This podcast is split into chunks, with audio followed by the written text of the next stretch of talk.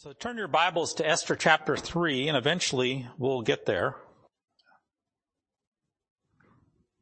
Uh, and for, because of Dan, I was thinking of actually Dan this morning and there's, uh, vocational hymns in your hymn book. Did you know that? So, oh yeah, there are. Yeah, yeah, it is. In the spirit of all things to all people, hymnals contain hymns for various vocations. The builder's hymn, how firm a foundation. The painter's hymn, Jacob's ladder. The meteorologist's hymn, there shall be showers of blessings. The surveyor's hymn, when I survey the wondrous cross. The breadmaker's hymn, I need thee every hour. The dispatcher's hymn, so send I you.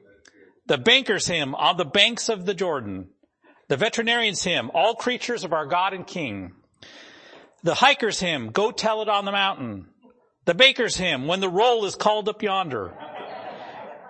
The dentist's hymn, crown him with many crowns. The railroad worker's hymn, blessed be the tie that binds. The creditor's hymn, all to the IO. The cheesemaker's hymn, holy, holy, holy. And the consumer's hymn, in the sweet by and by. So there you go.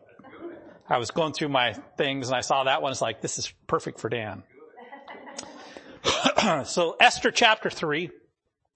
And if you remember the last time that we talked, we'd gone over the whole situation in Esther chapter 2, uh, dealing with Bigthan and basically the whole, we don't like the king and we want to, you know, get rid of him kind of a thing. And it's, so in chapter 3 it says, after these things did King Ahasuerus promote Haman, the son of Hammedatha, the Agagite, and advanced him and set his seat above all the princes that were with him.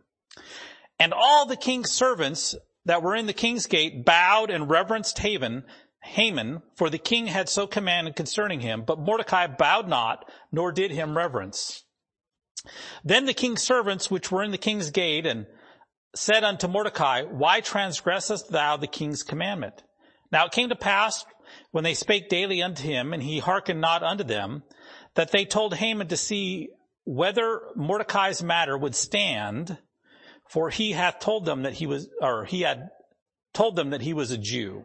And when Haman saw that Mordecai bowed not, nor did him reverence, then was Haman full of wrath. And he thought scorn to lay hands on Mordecai alone, for they had showed him, showed him the people of Mordecai. Therefore Haman sought to destroy all the Jews that were throughout the whole kingdom of Ahasuerus, even the people of Mordecai. So let's just start off with that little bit of section there. There's this man in King Ahasuerus' kingdom, and he was obviously a very talented man. I have no doubt that when we're dealing with Haman, he was somebody who was a good worker. He was somebody that was trying to do things for the king. I'm sure that he was very motivated to be successful. Uh, I think now his motivations, I don't think were necessarily discerned necessarily. I think we'll see some things about his character as we go along in the book of Esther. But nonetheless, is he obviously him.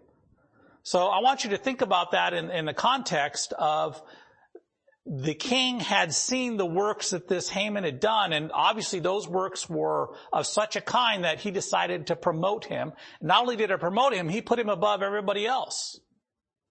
Now, I'm going to just give you a, you know, personal side to this is, um, sometimes there are people who are not necessarily good people that are going to get promoted before you do.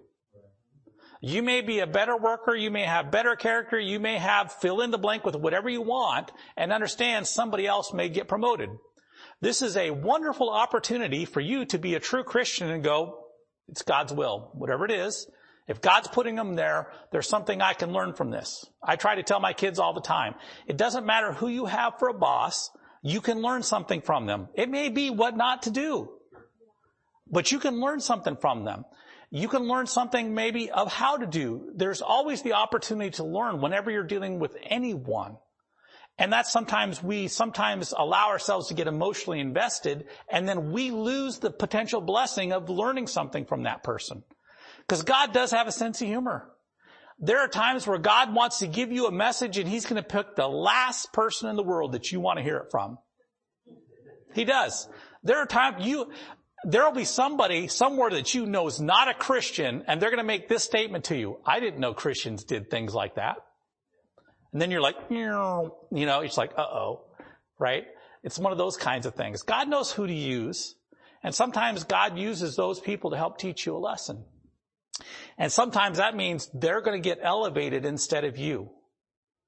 Remember, where does promotion come from in the Bible? God. Comes from the north. So therefore, we need to understand that if you don't get that raise, your problem is not with your boss's boss or whoever or your coworkers. Your problem's with God. Because maybe God doesn't want you to have that. You know, uh, that's one of the unfortunate things in the world we live in. We've got into this thing about good God, good grace, good fill in the blank for everything else that we all think that somehow the only thing God ever does is just heap blessings upon each and every one of us. And sometimes the greatest blessing you can get is not getting something good done to you. That's Bible. The problem is we live in a world that is so far removed from the Bible that when you sit down and try to talk to people about the Bible, some of them are like, what planet are you from? It's like, I've been going to church my entire life if I've never heard these things kind of a thing. Or they look at you and it's like, why would God who's so good and so perfect and so holy ever want something quote unquote bad to happen to me? Because maybe the only way that you're going to grow and the only way you're going to learn is with some adversity. Maybe on top of that, God goes, I need to prove you. You say you love me. You say you want all these things, but it's not until that trial of faith comes that you find out what reality is. See, we can all say, oh, we love the Lord and we would, we'd be like Peter. I'll never deny you, Lord. Right? Really? Really? How many times have you denied him just by your own actions? Myself included. How many times have we denied it by not speaking up when God's, you know God's there prompting you saying, I want you to say something to that person and you don't. You're like, God goes, go give him a tract. I don't want to. You know, I don't want the embarrassment of it. I don't want whatever that is. You know, that pride, that whatever that comes up, that's those kinds of things. So I want to bring up another thing about King Ahasuerus here. I think he's a good king. Um, I think not only is he a good king, as he's learned some good things, either because of growing up in that kingdom or the people who taught him. They taught him some good things, which is, guess what? There's some people around you that have talents and skills. Use them. That's no different than a church family. That's what a church family should do, is take advantage of the skills and talents people have. Because let's face it, um, I can't do that. I can't. I, I, don't have that talent. Yet you have a whole bunch of people in your church that have the talent. So what should you do? Allow them, if they have the right spirit about them, to use their talents for the Lord, for His praise and His glory. Because I can tell you right now, there are a lot of churches, including the church that I went to, uh, that, that I go to. There was a period of time we had one person. They don't show up, you don't have a piano. Well, you might as well not have a piano because nobody's playing it. It's a blessing when God gives you multiples of things. It's not something to ever take for granted. It's not something to ever not be appreciative of. And what we hear, see here with King Ahasuerus, just like King Nebuchadnezzar, when dealing with Daniel and Shadrach, Meshach, and Abednego, because I don't remember what their three Hebrew names are, so those are just the three I always grew up with. Those are the three we were taught in Sunday school. Those are the three I still remember today. I'll be dead, not remember my name, or almost dead, not remember my name, but I'll know their three, you know, names in Babylon kind of a thing. But think about what he do. He took the best and the brightest from all these, these countries and used them. Used their talents, used their capabilities to make his kingdom better. That's what God wants to do. He wants to make the church better. How do you do that? That's the members of the church and getting them to use their talents. Sometimes talents they don't even know they have. Sometimes it's talents that maybe only you see. Uh, sometimes it's talent only other people see. It takes encouragement a lot of times to get people to launch out into the deep, trust God, and use their talents for Him. Uh, especially getting up in front and talking in front of people. Why? Because you're going to make a mistake. Lots of them. Uh, you're going to mess your words up. You're going to mess how you spell or say something. It's basically, it's just a complete disaster waiting to happen. It's just a matter of when. It's like, there's no doubt that disaster is not going to come. Right? Because you, you have your flesh working against you, you have the devil working, working against you, you have people that are sitting there staring at you. I don't know about you, but that, you know, that can be slightly uncomfortable. Uh, you know, and maybe for you that's not a problem, but for some of us, we were born introverts. And God goes, I don't care. That's not an excuse. You know, that was an excuse when you're a little kid why you didn't want to do plays and, and get in front of people and everything else. But he goes, but when God gets involved, he goes, guess what? I want you to do that. In fact, if you're an introvert, you can almost guarantee you're going to have more of God's attention in my personal opinion. Why? Because he likes to take the foolish things. He likes to take the things that aren't in you that you think are the best parts of you. God goes, I don't want that. I want this. Why? Because if anything good comes from it, you know beyond a shadow of a doubt it's not you, it's God. And that's why, you know, I kind of overemphasize it. It's like, if you get anything good from up here, it's not because of me. It's because of how God, good God is and the Holy Spirit that's going to minister to you. If He doesn't show up, we're in a world of hurt. I am not a professional speaker. I'm not a person who's going to give, get up here and give you a 15 minute monologue about how you are wonderful people and God loves you and you should just feel better than when you came in. Because here's the reality. That may not be the case. God may want to take you down a couple of notches, take you to the woodshed. I don't want to get in the way of what the Lord wants to do for each and every one of you. And that doesn't mean that you get up as, you know, all riled up and fired up and just tear everybody down preaching from the pulpit. I'm not saying that. What I'm saying is you preach the message God gives you, as terrible as it may be, and leave the rest up to the Holy Spirit. And if He speaks to you, then you know it came from God. And so one of the things to remember here is anybody have any idea why Mordecai does not want to bow or reverence Haman? Anyone? This is kind of like the, you know, well, you know, this is, this is kind of like, you know, to show, date my age, it's like Ferris Bueller when they have the one guy that's reading the, you know, the thing, Bueller, Bueller, you know, that kind of a thing. Um, because let's go look at uh, Mordecai. If you remember, Mordecai was a son of Kish, a son of Benjamin, like Saul. So Mordecai is from Kish. Does anybody think of any other Bible character comes to mind when I say the word Kish? Saul.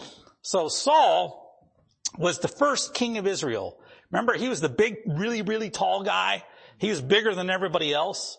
And so when Goliath, the giant, shows up, he's the one person in all the kingdom who should have stood up, that had the armor, that had the weapons, that probably had the training, was Saul.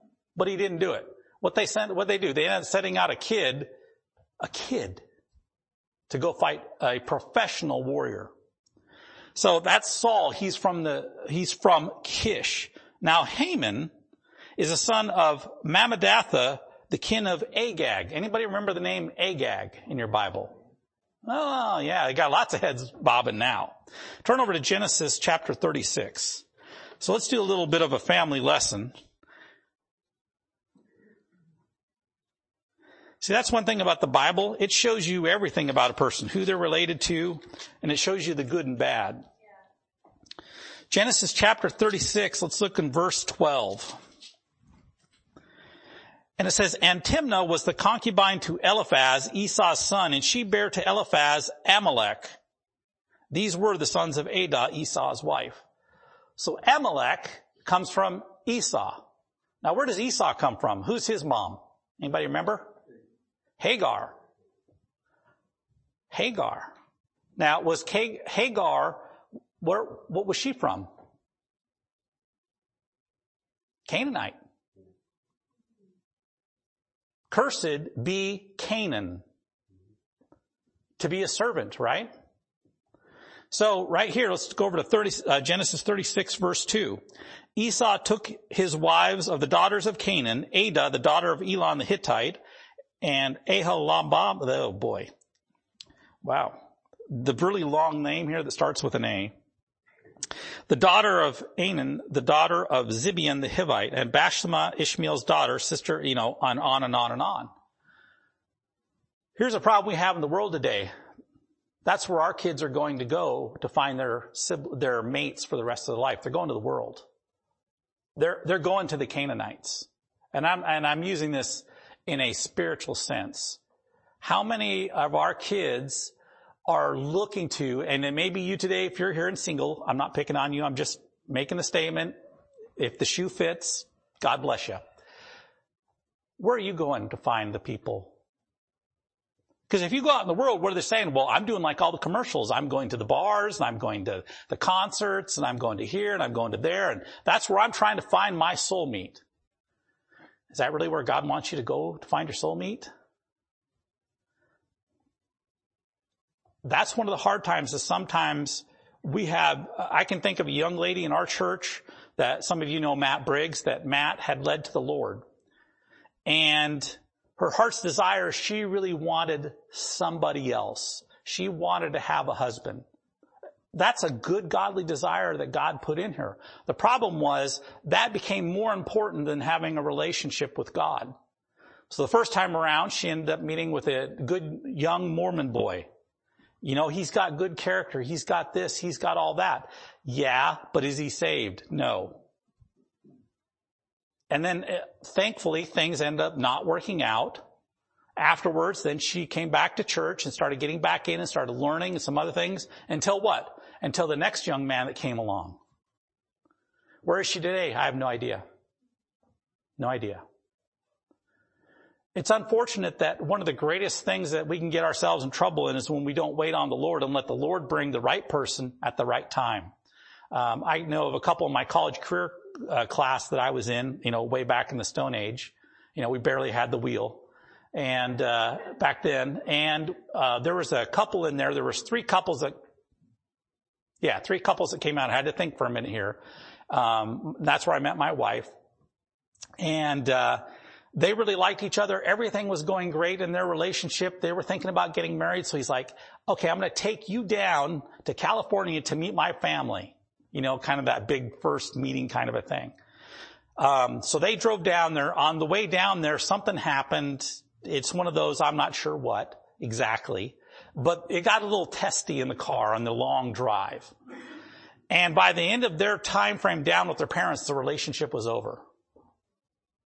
And so um, I was good friends with her. She called me and she said, you know, in tears, here he's, I thought he was the one and uh, all this stuff. And I told her, look, I'm going to just tell you something I learned from somebody else. He may be the one, but it may be the wrong time. It is just as important to have the right person as it is to have the right time. Now, it was a couple years later they ended up getting married and the, you know, had the happily ever after and all that kind of stuff. And she came back to me later and she said, thank you for those, that word of advice. She goes, it helped me to get it off of me and go, you know what, Lord, whatever you want. If you want him to be the one, great. If not, great. I am, I'm happy with whatever you want, Lord, because it's far more important for you to have your way in my life than it is for me to get what I want.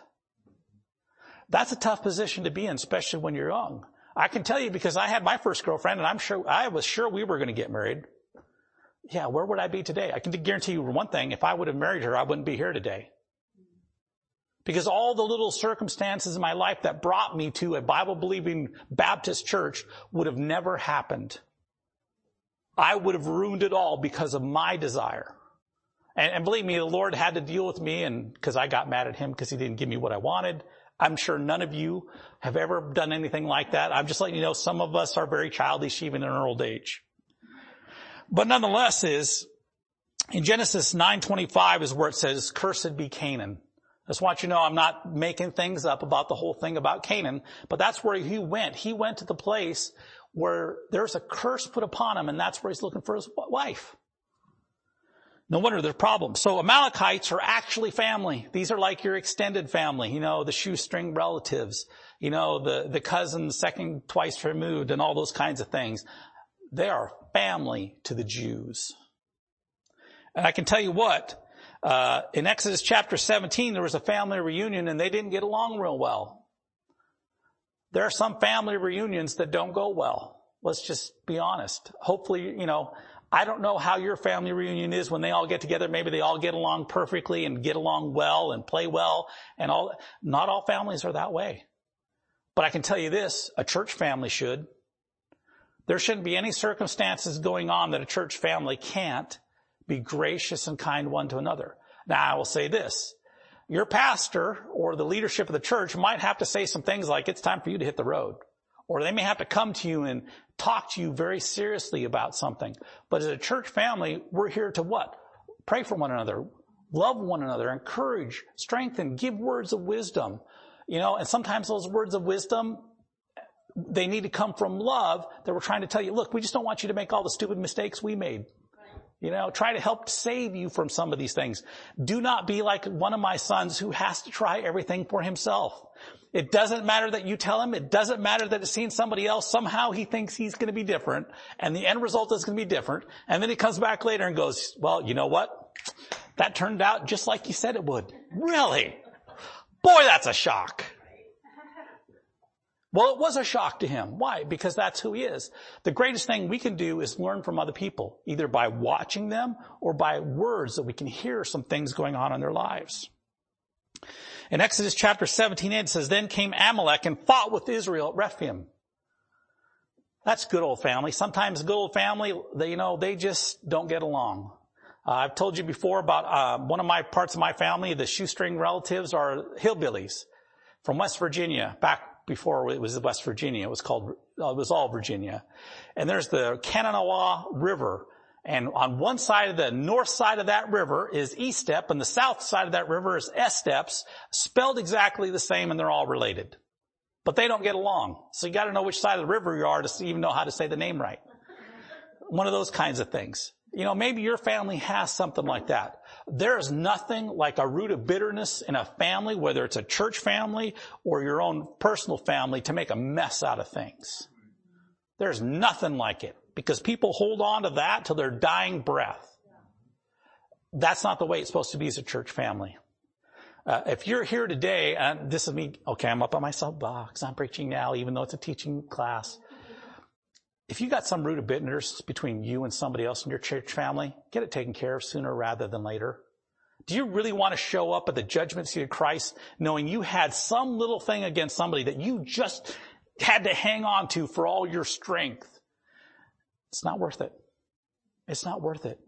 And here's the real funny thing. Sometimes there'll be something that you're so upset about it, you're just angry about them, not, but you don't let any of the other Christians see but that's how you are on the inside. The other person has no clue. They're completely oblivious and you're like, well, they should just know. It's like, they're going along happily along their lives. They have no clue and it is destroying you from the inside out. You can't control them. You can't dictate things to them, but you can control yourself. You can go, Lord, just help me to get rid of this burden. Just help me pitch it out the window while I'm driving down the freeway at about 50. Uh, let's get rid of it. Um, turn to Numbers chapter 24. Numbers chapter 24. It's very important in the book of Esther to understand the background of what's going on between Mordecai and Haman. It is not a simple thing. And that's why we're looking at some of these things. In Numbers chapter 24 and verse 20 it says, be, um, whoops, wrong one. I'm in 23. And when he looked on Amalek, he took up his parable and said, Amalek was the first of the nations, but his latter end shall be, be that he perish forever. That's God's judgment on the Amalek people. That's your God. That's the God of the Bible. Understand there are people out there, he says, three strikes, you're out. No more chances. See, this is another problem that Christians have. We don't understand how a loving, sharing God, because we've listened to the world and the girl, the world's viewpoint of a God, could ever get to the point where he says, guess what? I'm done with you. I'm done with you. That can happen to a Christian. Just as easily as it can happen to a lost person where you turn your back and you walk away from God and God goes, you know what? You want to go down this road? You have it. It's all yours. Own it. That's the worst place a Christian can ever be on is when God said, I'm done with you. I'm not sending any more messengers. I'm not getting people from your past and your church family and everybody else to come witness to you. You have it. That is the worst place any Christian can ever be. And that's why we as a, one of the things within a church family, what do we need to do? We don't know when God makes that choice on a person. So let's not be judge and jury. Let God do that keep praying, God, give them another chance. Send another messenger. Send the right person to talk to them. You know, if it's me, you know, thump me over the head so I know it's me. And then give me the right words to say because otherwise I'll mess it up. You know, that, those kinds of things.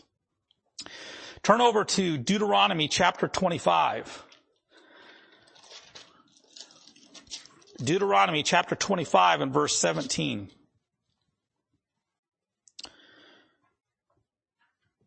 Remember what who? Amalek did unto thee by the way when you were come forth out of Egypt, how he met thee by the way and smote the hindmost of thee, even all that were feeble behind thee, when thou was faint and weary, and he feared not God. So here comes Amalek. He's your first indication of a terrorist in the Bible. He comes up and he's going after where all the old people were at, all the sick people were at, and all the, ki- the kids were at. That's who he's attacking. He's not attacking where the, the, the young men of war are at. He's going to the, all the way in the back and attacking the weak. You know, that's what the devil likes to do.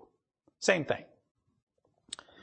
So, by the way, you'll see this today. It's called Muslims throughout the world. You'll see them doing acts just like this. Uh, it's not just them. Look at Russia. Oh, we're going to send rockets over. We don't really necessarily care where they're going. We're just launching them over here. And if it hits people in a school or a hospital, who cares? That's terrorism. That's what these people were doing. Now look at the goodness of God. Did, did God take right here and said, I saw what you did, I'm wiping it out right now? No. He gave him more chances. He did pronounce a judgment on him. But just think about the goodness of God when you do something wrong and He doesn't immediately just smack you down. Think of the goodness of God when instead of smacking you down, He gives you a blessing. He does something where it, you know, sometimes it might bring you to tears. That's our God.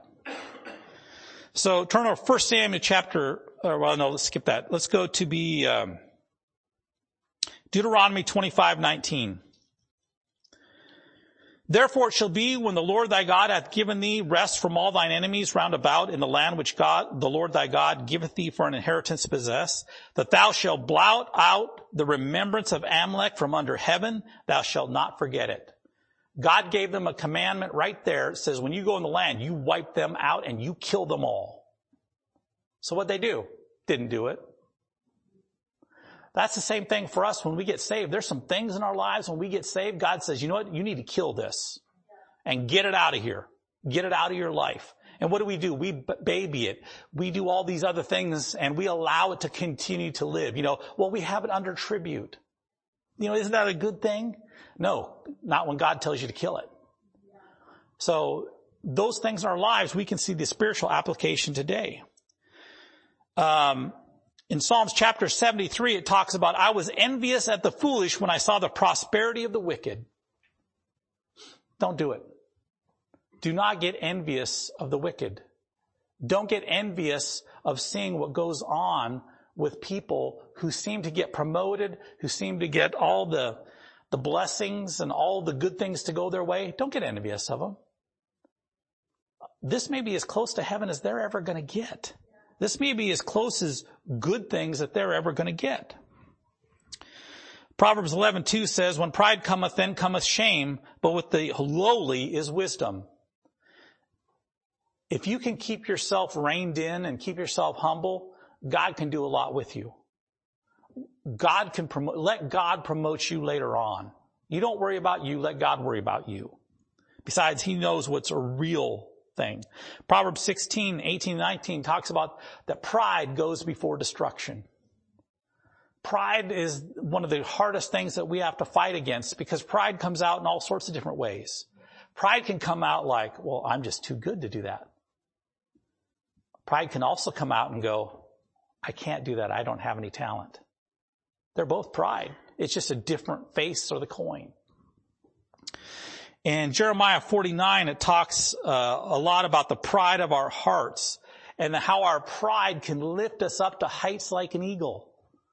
That's what pride can do. It's not just some small thing. It can become all consuming. There are people out there whose entire lives are consumed by pride. They're blinded by their pride. In Obadiah chapter 1, it talks about the pride of thine heart hath deceived thee. See, if we look at just pride in the Bible, it's all the way through the Old Testament. You don't even have to get to the Pauline epistles to have somebody talk about it. Um, and Obadiah chapter 1, by the way, not only does it talk about pride, but it gives you an illustration of the devil that takes you back to a whole other thing about dealing with pride. Um, and so Esau is mentioned as the great great grandpa of Haman. In Esther chapter 3 verse 2, and it says, and, and all the king's servants that were in the king's gate bowed and reverenced Haman. Now bowing, it's a whole different thing. Um, it's an, there's an oriental custom of bowing to show respect, but reverence is something else. So how many here have ever seen an oriental show that means, you know, Asian, anywhere around there, and seen them bowing as a method of respect, right? In fact, bowing has levels of respect. I didn't realize this. I've since learned that. Cause you can do that, like, you can bow and, you know, do kind of like a head bob, you know, kind of a bow. Uh, but they have other ones that the further you're bent over vertically is showing more respect. So if you get, so you're, you know, you're looking straight down at the ground, you are showing somebody very, very much your humbleness and your respect for them.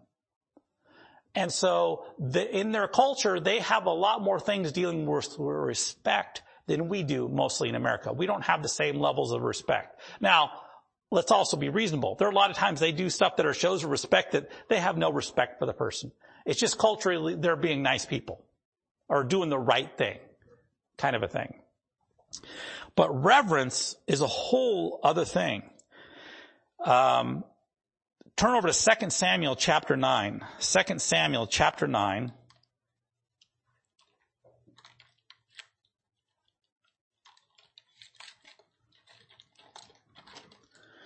Second Samuel chapter 9, and we're going to look in verse 6. Now, most of you probably know the story about Mephibosheth, and it says, Now when Mephibosheth, the son of Jonathan, the son of Saul, was coming to David, he fell on his face and did what? Reverence. And David said, Mephibosheth, and he answered, behold thy servant. Reverence is also used in Leviticus or 1 Kings chapter 1 verses 31, and that was Bathsheba reverencing the king. You can read about it in Leviticus chapter 19 verse 30, where God says, ye shall keep my Sabbath and reverence my sanctuary. Psalms 89, 7 talks about that um, they had to be had in reverence of all them that are about him, speaking about the saints. Reverence has a spiritual application to it. So you can bow and not have any spiritual thing to it. But if you're doing reverence, you're worshiping. God told the Jew, the only one you worship is me. I mean, God, not me, God. So Mordecai has a choice. There's a commandment from his king that says you bow and reverence Haman. Mordecai has a choice to make. Do I do what the king told me to do or do what God told me to do? Book of Romans talks about this. There may come a choice and it may come soon for us Christians here in America where it may cost you something to show up here, sit down in this church and hear a message. It may cost you your job.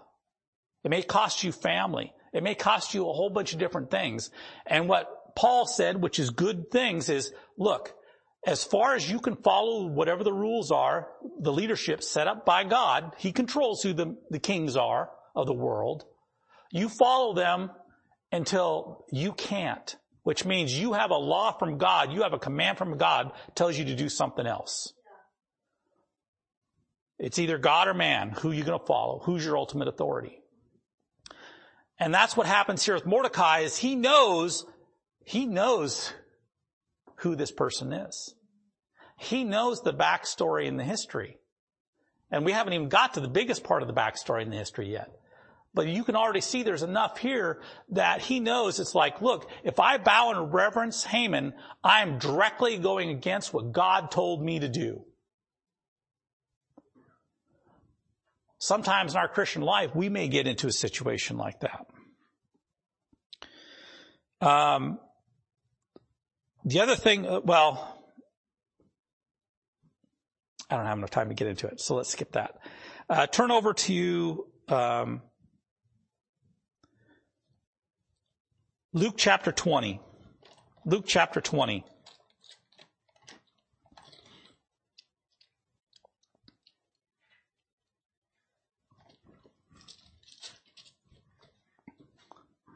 Luke chapter 20, and we're going to look in verse 13.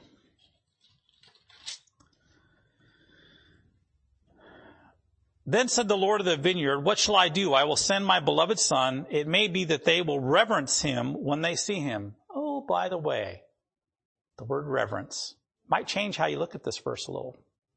But when the husbandmen saw him, they reasoned among themselves saying, this is the heir. Come, let us kill him that the inheritance may be ours. So they cast him out of the vineyard and killed him. What therefore shall the Lord of the vineyard do unto them? He shall come and destroy the husbandmen and shall give the vineyard to others. And when they heard it, they say, God forbid. And he beheld them and said, what is this then that is written? The stone which the builders rejected, the same has become the head of the corner. John chapter one, he came into his own and his own received him not. That's what happened to Lord Jesus Christ. He was the son. He was the son of the vineyard. He came to his own people and what? They didn't receive him. So then what happened? Those three strikes you're out. Then God says, okay, you know what? Because of your disbelief and not doing what I'm doing, I am taking the kingdom of God and I'm taking it away from you Jews and I'm going to give it to the Gentiles. And then we see that in Romans chapter 8 and chapter 9 and chapter 10 where God goes to a different Gentile each chapter. Why? Three strikes you're out. Sometimes God may have a blessing for you. This is the spiritual application of it. God may have a blessing for you, but your choices go, sorry, I have to give it to somebody else now. I had this for you. I had this, whatever it is, but because of your choices and your actions, I have to take it and give it to somebody else. Exodus chapter 5 verse 33 it says, Nevertheless, let every one of you in particular so love his wife even as himself, and the wife that she reverence her husband. Ladies, have you ever thought about what that word means in connotation what we already talked about? That's a hard word. That's a very hard word. That's why it's so important as a young lady that you pick somebody that you can stand underneath spiritually and say, I'm following him as he follows the Lord. Because if you can't answer that question, then you've already got the wrong person picked. You need a young man, you need an old man, you need a whatever man it's going to be, needs to be a man of God who's going to follow the Lord to the best of their ability and puts God first. Why? Because if you do that, you're going to find a good husband. Yes, he's going to have flaws. He's going to have failings. He's going to leave the toilet seat up. He's going to, I don't know, maybe it's for you. It's when you brush your teeth and you're both using the same toothpaste. Do you put the water on the toothbrush first and then squeeze the toothpaste onto it? Or are you one of the other people that take the toothbrush, put it on, and then stick it under the water? You don't do that? Okay. I'm just saying, there are all sorts of things that you learn when you get married that, as least as a guy, that you had no clue about. There I mean, you think, it's, it's one of those things, I think men are the most blind and inept people when they get married in a lot of ways, because we have, we're so clueless about so many things. Like there's this whole section of female stuff. I don't know what it is. You know, and now, the, that's not totally true. I kind of knew what it was. But it's not like I was over there, and it's the only reason I knew what it was is because of the commercials, and I had girl cousins and other stuff like that. Then you get married and stuff happens where you get sent to the store. You're a 20 something guy. You're in a store. You're in this section. Everybody in the world knows you have no reason to be over in this area. What are you doing over here? Or it doesn't even have to be that bad. There, there's just the aisles of stuff. You go to Walmart and you're trying to pick up shampoo or conditioner and you're looking for this one kind that you have written down in your note or it's on your phone and you're like, my goodness, how, how many possible for it? Uh, and then there's like, not only that, they even look the same. Some of them are body wash and shampoo and conditioner, and they're all colored the same, and you find one there, it's the right brand name, it's the right scent, smell, flavor, whatever it is, and it's like, oh no, that's body wash. And then, then you're off somewhere else looking. You know, and then heaven forbid you have to ask somebody at Walmart for something. That's like, yeah, you might as well just get down on your knees there and, oh, please, God, show me where it is. Cause you're going to get a better chance out of it. See? That's as close to an amen as you're going to get on this one.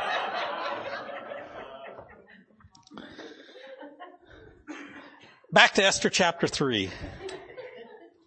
We'll leave the high spiritual plane there and get back to the Bible. Esther chapter 3. The king's servants which were in the king's gate said unto Mordecai, Why transgresseth thou the king's commandment? You know why now. Which means they also know why, and they know he's a Jew, and they pass it on. I don't know about you, but look in verse 4. Now it came to pass when they spake daily unto him, and, and he hearkened not unto them, that they told Haman to see whether Mordecai's matter would stand. Um, have you ever had people that really want to help you out? I mean, you know, family, friends. They're just, cause it starts off, they're like, they understand the whole thing that's going on and they're, they're reasoning with you. And then at some point they go, you're not getting the hint we're giving you. So we're going to go tell the bad guys the whole information and then we'll just sit back and, you know, popcorn. Yeah. You know, see what, wait for to see what's going on. That's what's happening here. They're like, we'll see what happens. How does this matter stand? Understand there are some people out there that they, you may think that you're friends, but given the opportunity for you, they are going to feed the flames of some kind of conflict. You know, this isn't just a high school thing or a grade school thing. This is people, regardless of how old they are, can do this. I don't care if they're in the old folks home and they have the appearance of being the sweetest people known to mankind. They can be just as vicious as anybody you've ever met in your life. Uh, you know, they may be coming to church and you're thinking they're like mother, they're like the living personification of Mother Teresa. They're so sweet and they're so kind and they give candy to the kids and they do, and you put them in the right set of circumstances and they're going to sell you out in a heartbeat. It's true. And then what you will do is, well, if that person does it, I want nothing to do with that church or any of the other people. And God, and the devil just found a way to separate you out from the church family God put you in. Don't let the choices of other people separate you from where God wants you to be. I'm a firm believer when new people come in, I try to be friendly. I try to talk to them at our church, even though I'm an introvert, and that's kind of an oxymoron right there. But I try my best. And then I pray, God, this may not be the right church for them. And if they're looking, help them find the church that you want them to be in. Where they can get in and be a part and use their talents and capabilities and grow as a Christian. That's the ultimate goal. And the thing is, if you know you're in the church where God puts you, then until he tells you it's time to go, it doesn't matter what brother and sister so-and-so say. That has nothing to do with it. It matters you being where God wants you to be. Yeah, but, no, there aren't any. Yeah, but there's this person. You know what? God may have put that person in there to be that little rough iron to get rid of some of the little rough spots on you. The only reason that person's there is because of you. And that's a, I know it's a kind of a mean thing to say, but that can be the reality. Sometimes the little stuff that kind of makes people knock heads or do those things or why? God's trying to smooth you both out. You don't know that God's looking for some young person that's around some crusty old person. Why? So that young person can soften that heart up of that old saint again and get back to the point where they have that love and that candor for the Lord that they've forgotten. It's very easy when you've been saved for a long period of time to forget what it's like to be new and excited for the Lord with a whole bunch of zeal and absolutely no knowledge whatsoever. You're like, you know, hey, we're going to charge, you know, hell with a squirt gun. You're like, I'm going to witness to everything that's right. No, I don't know any Bible verses worth using, but I got like one. So here we go. Right? That's a good example for us to remember what it was like in your first love when we first got saved and let that rub off on us and help it change us. We need all the different age groups. We also need to learn some things from the older people. What? They've been through some things. They've made some good decisions and bad decisions. They've had some experiences and we can learn from that regardless of what their age is. All of that, excuse me, is part of what we have that availability as Christians. So when you go through your week this next week, you don't know that God's not going to bring some problem into your thing. One, one, maybe just to soften you up a little bit. Maybe to help teach you something. Maybe to help you turn around and use that experience to help somebody else out later. There's all these different opportunities that God, God is miraculous God. He can do all sorts of things. We're the ones who limit what he can do. Let's not limit him this next week. Let's just go, you know what, Lord? Whatever it is that you want me to do, help me to see it, help me to hear it, and then help me to do it. Because sometimes we can see it and we can hear it, but the do part is our problem. Uh, maybe some of you are mo- a little more difficult like I am. I'm Norwegian. I, you know, Lord hit me upside the head because I'm not seeing or hearing. And I, I might ask for a couple forms of ID just to make sure, you know, are you sure? Whatever those cases may be. Why? We need to know what it is that God wants us to do. If you're here on this earth and you're still breathing, there's a reason for you to still be alive. God's got something for you. It's not an accident. It's not a mistake. He knows the things that you've gone through in your life. He knows the things you're going to go through in the future. And sometimes the trials we're going through now are to set us up so we can handle what's coming in the future. Cause it's not always jumping rope. Uh, you know, we can talk to Amy. I get, you know, let's just peel back the time clock to, you know, let's say July of last year and you talk to her then and you talk to her now. I guarantee you there's still some things that have changed. There's some lessons and some experiences have gone through that have changed her.